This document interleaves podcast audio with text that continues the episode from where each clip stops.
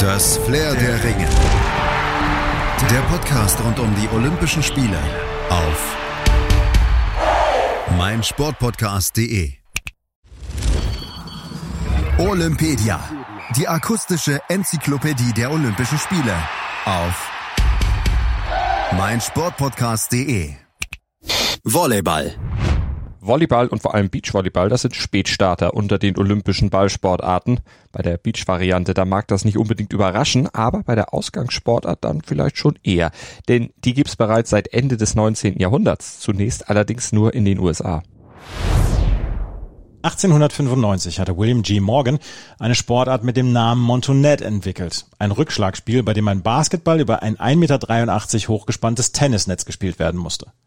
Etwa ein Jahr später gab Professor Alfred T. Halstead vom Springfield College diesem Spiel seinen heutigen Namen, Volleyball. Es dauerte jedoch bis nach dem Ersten Weltkrieg, dass die Begeisterung für Volleyball auch nach Europa rüberschwappte. US-Soldaten hatten es mit nach Osteuropa gebracht. Es breitete sich bis Mitte des Jahrhunderts von hier aus über den Kontinent.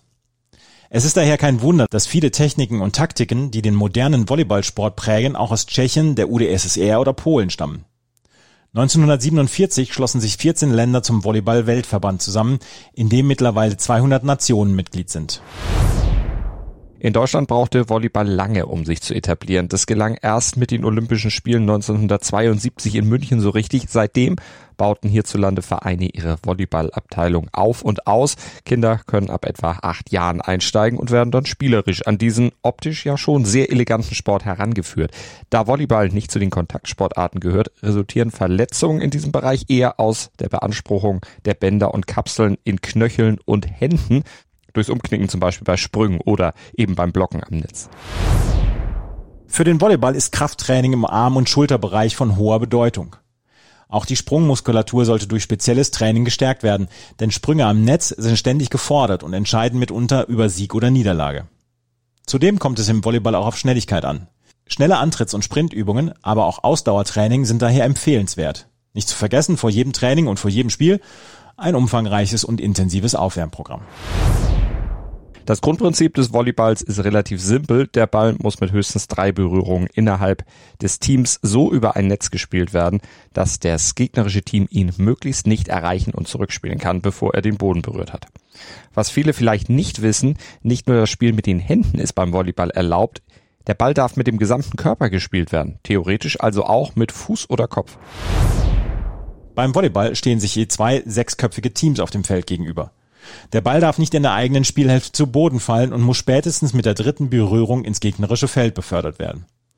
Gewonnen hat das Team, das zuerst drei Sätze gewonnen hat. Ein Satz ist beendet, wenn eine Mannschaft mindestens 25 Punkte erreicht und dabei zwei Punkte Vorsprung vor dem Gegner hat. Geht ein Spiel über fünf Sätze, so kann dieser letzte und entscheidende Satz bereits durch 15 gewonnene Punkte beendet werden. Auch hier gilt, dass das führende Team mindestens zwei Punkte Vorsprung haben muss. Soweit mal die ganz elementaren Regeln des Sports, der in den 1920er Jahren einen immer beliebter werdenden Outdoor-Ableger bekam, Beachvolleyball. Von Santa Monica aus trat er seinen Siegeszug um die Welt an und wird seit 1932 in der heute üblichen Form 2 gegen 2 gespielt. 1986 fand in Rio de Janeiro der erste internationale Beachvolleyball-Wettbewerb statt, der von der, der vom internationalen Volleyballverband auch anerkannt wurde. Dieses Turnier war der Vorläufer der Weltmeisterschaft. Ende der 1980er Jahre führte der Verband mit den FIVB World Series dann eine internationale Wettkampfserie ein. Und seit 1993, da werden offizielle Welttitelkämpfe auch bei den Frauen ausgetragen. Den deutschen Sand erreichte der Beachboom 1989 und zwei Jahre später organisierte der nationale Verband DVV dann auch die erste offizielle Beachvolleyball-Serie. Die Regeln des Beachvolleyball entsprechen weitgehend denen des normalen Volleyballs. Unterschiede bestehen in der Teamzusammensetzung und im Spielfeld. Beim Beachvolleyball bilden zwei Spieler bzw. Spielerinnen eine Mannschaft und die Spielfläche ist im Gegensatz zum Volleyball kleiner. Das Feld hat eine Gesamtgröße von 16 mal 8 Metern und wird durch ein Netz in jeweils zwei 8 mal 8 Meter große Spielhälften geteilt. Eine Partie besteht in der Regel aus zwei Gewinnsätzen. Die ersten beiden Sätze einer Begegnung gelten als gewonnen, wenn eine Mannschaft mindestens 21 Punkte erreicht und dabei zwei Punkte Vorsprung vor dem Gegner hat. Muss ein dritter Satz ausgespielt werden, kann der bereits mit 15 erzielten Punkten gewonnen werden. Seit 1996 in Atlanta ist Beachvolleyball auch olympisch Die Hallenvariante, die schaffte es bereits 1964 in Tokio erstmals ins Programm. Dort ist die erfolgreichste Nation bei den Olympischen Spielen die Sowjetunion bzw. Russland und sowohl bei den Männern als auch bei den Damen führen sie den Medaillenspiegel an. Deutsche Mannschaften waren in der Geschichte dagegen oftmals nur zum Zuschauen verdammt. Immerhin konnten Volleyballteams der DDR für zwei Silbermedaillen sorgen. 1972 in München waren es die Männer und 1980 in Moskau das Damenteam.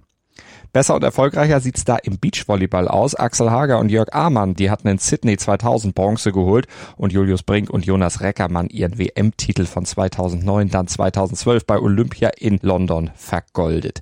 Und in Rio 2016, da räumten dann auch Laura Ludwig und Kira Walkenhorst Gold bei den Damen ab. Mit dem olympischen Beachvolleyball ist aber vor allem der Name eines US-Athleten verbunden. Kaj Kirai. Der hatte seine US-Mannschaft 1984 und 1988 jeweils zum Olympiasieg in der Halle geführt und war danach an den Strand gewechselt. Und da schaffte er es bei der Premiere der Sportart in Atlanta zusammen mit Partner Ken Staffs erneut Gold zu gewinnen. Getoppt wird er allerdings von seinen Landsfrauen Carrie Walsh und Misty May Trina, die 2004, 2008 und 2012 den Gold-Hat-Trick schafften. Und zum Abschluss fassen wir noch die wichtigsten Fakten kurz und knackig zusammen, die ihr zum Volleyball und Beachvolleyball bei den Olympischen Spielen kennen solltet, damit ihr mitreden könnt. Das Volleyballturnier findet in der Ariake Arena statt, einer der acht für Olympia neu errichteten permanenten Sportstätten in Tokio Süden. Beachvolleyball wird im Shiokase Park gespielt, in einem temporären Beachvolleyballstadion, aus dem man beste Sicht auf die Tokyo Bay und die gegenüberliegende Rainbow Bridge hat. Die jeweils zwei Entscheidungen fallen zwischen dem 24. Juli und dem 7. August. 1984 in Los Angeles sorgte Chinas Volleyballteam der Damen für eine Sensation. Beim ersten Olympia-Auftritt im Volleyball überhaupt gewann das Team auf Anhieb Gold. Beachvolleybälle haben die gleichen Maße wie Hallenvolleybälle, aber sie werden mit 30 Prozent weniger Luft gefüllt, sind daher weicher und fliegen langsamer. Soweit zum Volleyball und Beachvolleyball. Verfolgt gerne auch unsere weitere Olympia-Berichterstattung hier auf meinsportpodcast.de. Abonniert Olympedia und Flair der Ringe mit dem Podcatcher eurer Wahl oder bei iTunes und verfolgt die Olympischen Spiele auf Deutschlands größtem Sportpodcast-Portal hier auf meinsportpodcast.de. Wir haben Sport für die Ohren und zwar rund um die Uhr für euch. Das Flair der Ringe.